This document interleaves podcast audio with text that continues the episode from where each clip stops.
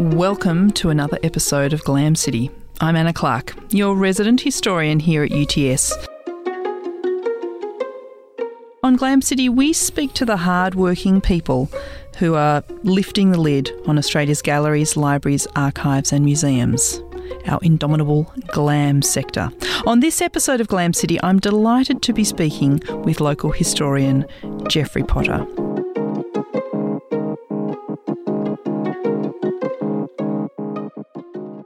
Hi, Geoffrey. welcome. Thanks, Anna.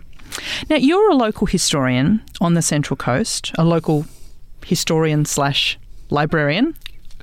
Actually, I'm a local history librarian, and um, I've sort of come through libraries. I've been in libraries since 1981, and I've been doing this particular job for 25 years. Uh, but uh, it's something that uh, is more aligned to my passions than my actual uh, formal qualifications. This sort of stereotype of a historian is someone, you know, with leather elbow patches on their tweed jackets and bits of hair sticking out and their buttons done up not quite correctly and you know you might sort of run into them in the archive a dusty archive or the, the smell of dust coming off them as they open and shut their books. You don't look like that at all. You look like you've come straight from your office job or council job. What does a local history librarian do? Okay, from day to day, there is a lot of variety involved in what I do. Um, we collect uh, local history resources, which might be diverse as diverse as uh, old maps, photographs, uh, printed material, ephemera, um, books, all sorts of uh, reports and things relating to a local area. Um, then we have to um, organise it and uh, conserve it so that it can be actually used by uh, the public. Um, we have to make it accessible. So, for example, cataloguing and um, digitising is a big part of what we do. Um, and from day to day, we're dealing with the general public who come in and they might have casual inquiries that relate to their families in a local area or to a particular question they have about the local area. Um, it might be heritage consultants looking at particular sites in an area. Um, there might be discoveries in an area where, say, roads and traffic are doing some road work and they discover a corduroy road uh, and they need information on it. So, it, like, it, it's incredibly diverse work. You never know from day to day what you're going to be doing. Mm. Uh, what was your journey to the history side of things? You said you'd worked in libraries before, but what gravitated? What was the sort of pull for this? Okay, I've always been interested in history. I, my um, my grandmother uh, was a great storyteller, and uh, come from a family of storytellers. And uh, basically, uh, I'd always been interested in local history and and family history and sort of joined historical societies early on. Um, I've always been interested in railways. I was a member of the Zigzag Railway for a few years as a volunteer, working on the carriages and engines and things up there. But um, around the bicentennial time, I got to look after a uh, rural museum that was being established at Galston, um, at Fagan Park, and uh, so I got to learn a lot about the local agriculture and citrus farming and that, and it kind of um, uh, got me interested in in the possibilities of becoming a librarian that worked with those sorts of collections and local history collections. Is there a lot of interest in the Gosford area, Central Coast area, in local history? Um, yes, I think there is, and, and it sort of grows with social media Mm. You know, like there's lots of Facebook groups and things like that, um, and lots of people always, you know, commenting on photographs and things like that. Um, the the the other interest, I suppose, see, we deal with a lot of um, very passionate um, enthusiasts, history enthusiasts, be they in uh, historical societies or individuals who have a passion. And often those individuals will sort of have a question that leads to a bigger project or, you know, sometimes years of research which might result in a book, but it all adds to the local history, uh, the body of information available on, on a local area. When I was introducing you, I gave a pretty crude stereotype of what a historian looks like. Um, you know, old, bit stuffy, stuck in an archive. It's quite different from the sort of amateur or enthusiast historians that you're describing, which is actually very grassroots, Yes. very community oriented, and also often really collaborative and community based. It's not just one person alone. I'm sure there's a little bit of that, but you know, it's shared on social media. It's given back to the community. Uh, How does how do you think this kind of community based history um, contribute to our not only our broader historical knowledge of the past, but also how we do history? Um, because it's so grassroots, um, it involves a vast number of people in the community. So there are the there are sort of like uh, the the people who are involved in the history. Actually, a lot of the histories that have been done in recent times have been very timely because the the people involved are dying out, uh, no longer, you know, they're now no longer with us, or will, but they were with us at the start of these projects that people um, begin on a particular area. So it's really timely that they're recording that history while it's still available. Um, I think that it's a very democratic lovely democratic way of doing history in that um, there's not one gatekeeper who knows everything about that topic. It's those people will, the people doing the projects will go to any number of archives or to any number of libraries or um, to family members or to community members. Um, to institutions within that community to draw the information out and put it together. And then they often present it. Uh, there, there was a history of Umina that was done recently, and that project started out small. And the lady involved, uh, Julie Atchison, did a lot of research over the years, but it, she actually gave back to the community through displays that she would have from time to time. She would have um, a, a DVD was made that resulted from her research, and a lovely DVD of Umina history was created. And then finally, a um, fairly major publication has resulted that's recorded the first 50 years of Umina history, which otherwise would not have been recorded. And all along, it's drawn people in from the community. It's created a sense of community pride. It's it's really enhanced that sense of uh, not only the pride but of community. You know, we are a, a group that belongs to Umina, and we're proud of that area. And this is our story. And this is our story. And you know, we owe so much to these people for actually having the energy and the stamina because it does take a lot of work and it does take a lot of time to actually pull these things together. Um, I'm reminded of um, the British historian Alison Lightfoot's quote, where she she wrote in a newspaper article a few years ago that. Um, uh, family history is the third most popular internet activity after shopping and porn.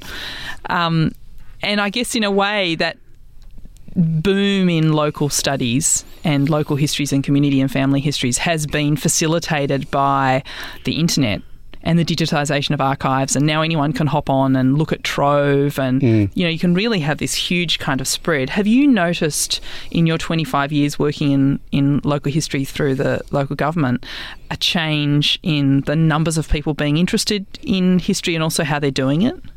Um, yeah, I think it's it's, it's grown exponentially. Um, I think that uh, a lot of as we get more and more people who are um, more tech savvy there and computer savvy, they're they're starting to to latch on to those great resources like Trove. Trove is wonderful, um, and the amount of digitised material certainly gives you um, much better access to a lot of topics than before. Um, libraries such as ours, we have a lot of material. Um, and we're working towards digitisation of a lot of it, uh, but we've got a long way to go, and um, and I think that's going to be a, a, a challenge in the next few years, is to sort of uh, find platforms that we can use to actually get all of that material out there.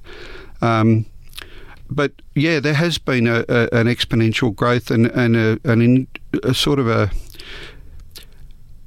it's it's amazing the range you know of questions you get, and some are some are like I said are so sort of just idle curiosity sort of questions right through to very detailed questions mm. about a lot. A lot of people are interested uh, in our area on the the property that they live on.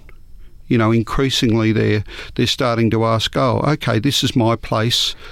Um, it's a little bit more challenging often than to find history on them than say a city block or whatever mm-hmm. that might be have rate books and all these sorts of records about them. But um, yeah, there's some terrific um, interest in in those sorts mm. of topics that you know, and, and it is growing, but the access to resources is is improving out of sight, really.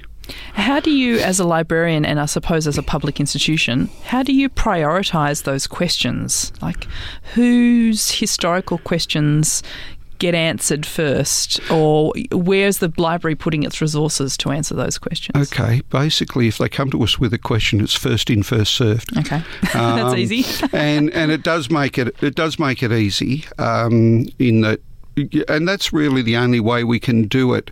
I mean, there are times when there, you know, we we get a question, say from.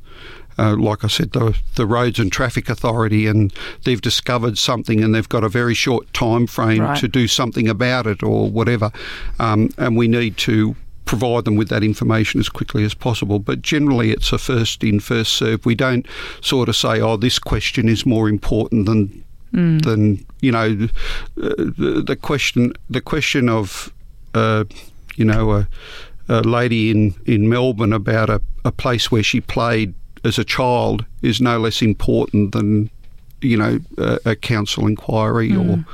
or or um, those sort of institutional inquiries. With a sort of an important role to um, archive and be an archive, are there?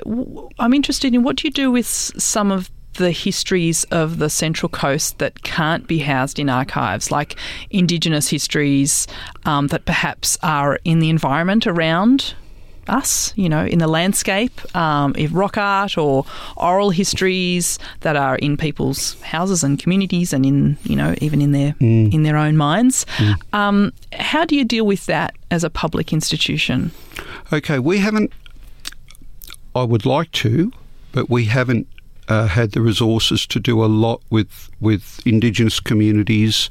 Um, we do have oral histories in our own collection, sure. quite a large collection that we've digitised, but there's not a lot that we can do with, unless we've got the resources to approach it in a systematic fashion. And with those communities, um, you can't just bolt in and mm. say, "Here, give us your stuff." Mm. Um, you want to build trust. Um, it, it's often more on a personal relationship level that you build that trust and and you and it takes time and and what have you but but no it's not it's an area I'd really like to do much more with but uh, yeah our resources are sort of stretched can you tell us a little bit about the local history of the Central Coast? Uh, yes. Um, okay, there's probably 60,000 years of Indigenous history, and we've got one of the richest rock art galleries um, in in Australia, uh, if not the world, in our area, in up around uh, Woy Woy and the hinterland. Um, the uh, first European settler was James Webb, who came to, uh, he settled at the Rip uh, near Woy Woy in 1823. And um, development was very slow in the area. It was really only when the railways came through in the 1880s that you get, um, you start to get people, uh, more people settling in the area. Um, there was a, a, a before the railways, of course, there was a, uh, a major industry was the shipbuilding industry, and between 1829 and 1953, there were over 500 named vessels, ships built in our district on Brisbane Water. Um, then you sort of, after the railways in the 1880s, you sort of uh, jumped to the 1930s when the freeway, or not the freeway, it was the highway then, um, came to Gosford and, and went up through the Central Coast. And um, so, uh, you, and then of course you get gradual improvements to the roads and the infrastructure over time. Um, the uh, citrus industry was another major industry in our area, um, and uh, that really sort of started on the lowlands in about the 1890s and then um, went up to uh, the Somersby Plateau. And um, there's still remnants of that industry around, but its sort of heyday sort of uh, was up to the 1940s. That that sort of um, history of distance or transport is actually so important, isn't it? In terms of the not only I guess just the travel from Sydney to the Central Coast, for example, I remember re- um, listening to an oral history of a local f- fishing family who, um, you know, used to catch prawns, and they said they would stand next to the train station with gum leaf boughs, sort of keeping the flies off their prawns, waiting for the train to sort of roll up at the station and take the catch to Sydney, uh, which is sort of it's not that long ago, um, but you know how times change. Yeah, transport I mean, would have been quite isolated. It was quite isolated, and the the um, the nature of uh, the the Central Coast was that little communities would often spring up, uh, often related to the shipbuilding. Right? And when the shipbuilders had a, a they'd have a, a slipway and they'd build a couple of ships, and then there might be a blacksmith shop established to you know, supply the iron parts of the vessel. And um, then little communities would start around those slipways and they'd turn into uh, settlements like Blackwall, mm. um, Empire Bay, Davistown. But though the history of the area is that all those little villages would grow up in, in you know, separately and they'd all be their own community of interest with their own distinct history, and it it, it, it sort of um, there's still those villages still have their own identities today, which is great. Mm. Um, but that relates to the the way the early settlement, but also the the hilly nature of the of the area. It's quite rugged, very mm. rugged.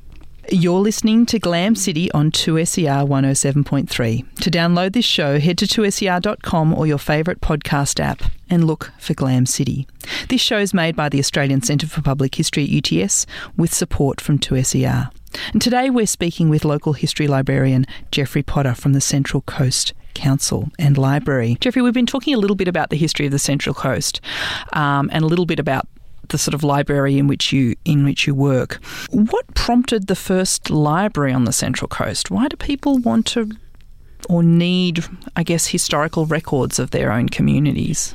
Okay, well, the the library in our local area uh, got started in uh, 1948, so that's the library service, and interestingly, it sort of started out because there were um, lots of changes to the boundaries of shires around that time, both around Sydney. There'd been a lot, lots and lots of small councils, and up on the Central Coast there was a history of smaller councils, uh, Erina Shire and Woy Woy Shire and what have you. And then those in 1948, those shires were were dissolved, and then out of that, Gosford Shire and Woy Woy, uh, Wyong Shire formed.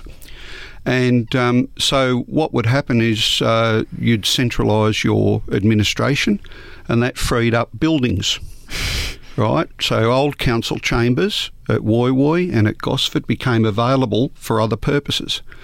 And so, around that time, the Library Act, um, there was a push to get public libraries in many communities across Australia, across New South Wales and Australia. And so, the local push for a library service began. And in 1948, a little library opened in a former council, Erina Shire Council uh, building and also in uh, Woy Woy Shire Council building.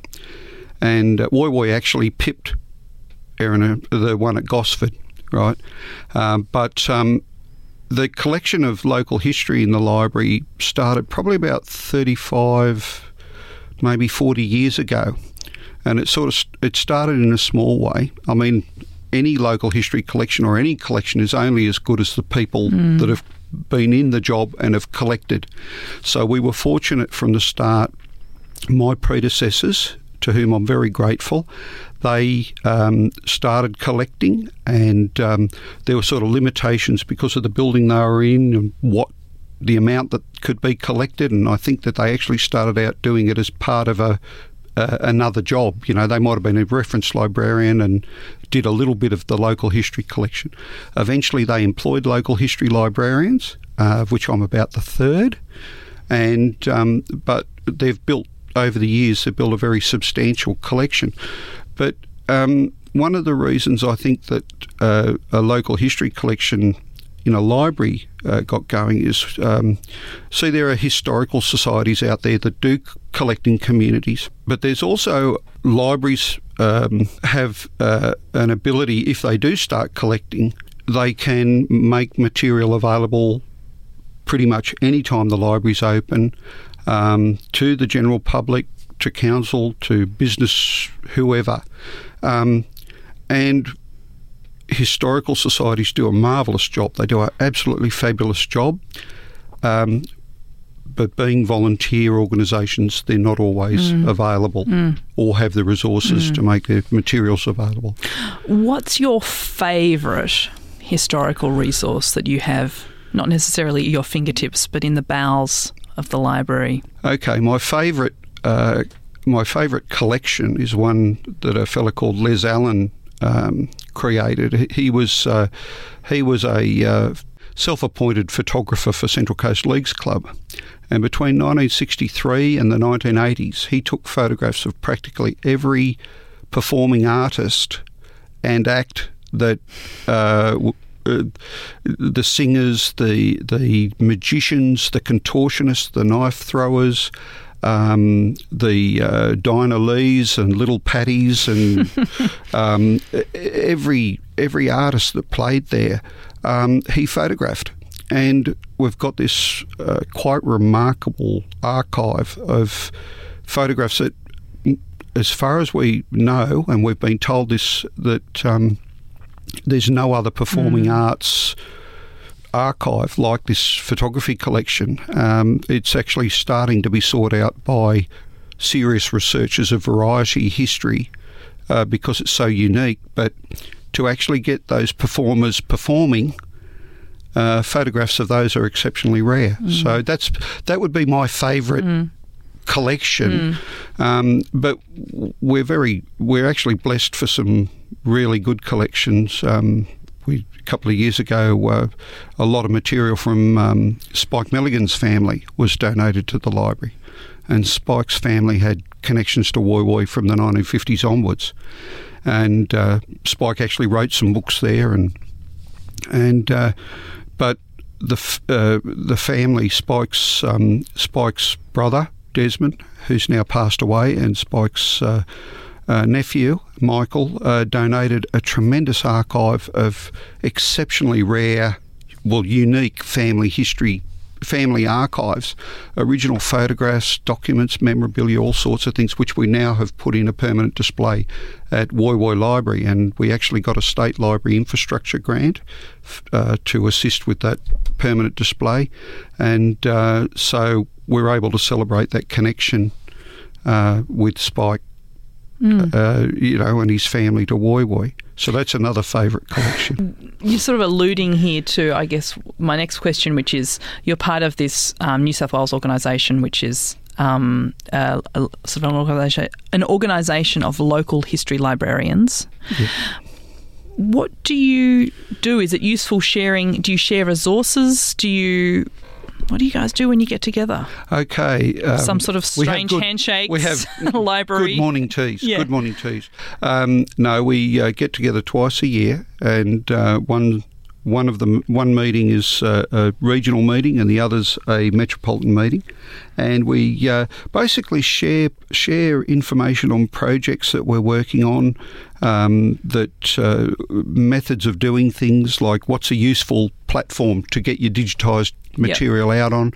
Um, oral history projects. There's some great resources. Um, the state library is developing a a, a um, platform called Audacity yeah. for their oral histories, and um, that uses uh, crowdsourcing to actually transcribe the, the, oral histories, and we learn about those new resources and those, those there's some fabulous mm. material, you know, and, and platforms and things that we learn about. So, does every local council have a local hist- have a, have a sort of council historian?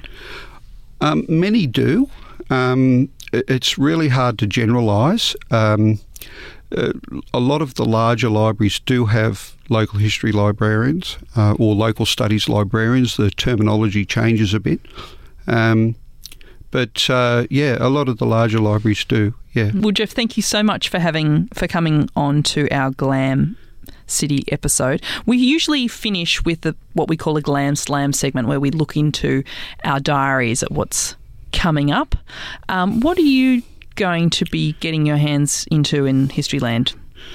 Oh well, we've got the the the usual sort of round of um, I think we've got History Week coming up in at the end of the year in uh, September, I think it is, and uh, we usually do displays and and events around that.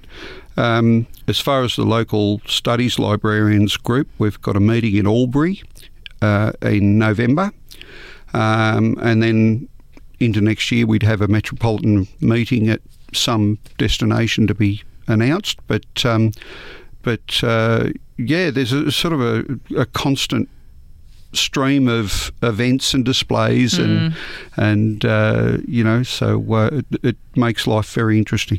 Do you ever drive around the Central Coast and sort of with your you know roll your window down and sort of have a look out and go oh geez I'd like that in my library like a bowerbird a history bowerbird. Oh you, yeah look I think the people I work with would say that yes I'm a definite bowerbird and uh, they sometimes refer to the collection in a not too complimentary way.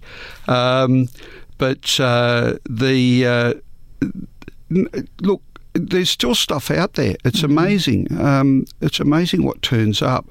You know, from, from, when someone's clearing out a house, we had something from Melbourne um, arrive about a year ago, and it was a, a lovely published printed piece of ephemera, a map from about 1911 that turned out to be the first published um, tourist map for Woy Woy, you know, and pristine condition. It Had been someone had been to Woy Woy, been on their holidays, gone back to Melbourne, put in the drawer, forgotten for seventy years or so, but um, stuff still turns up, which mm. which is absolutely amazing. And and actually, when you get those parcels, that's like Christmas. That's lovely. Yeah.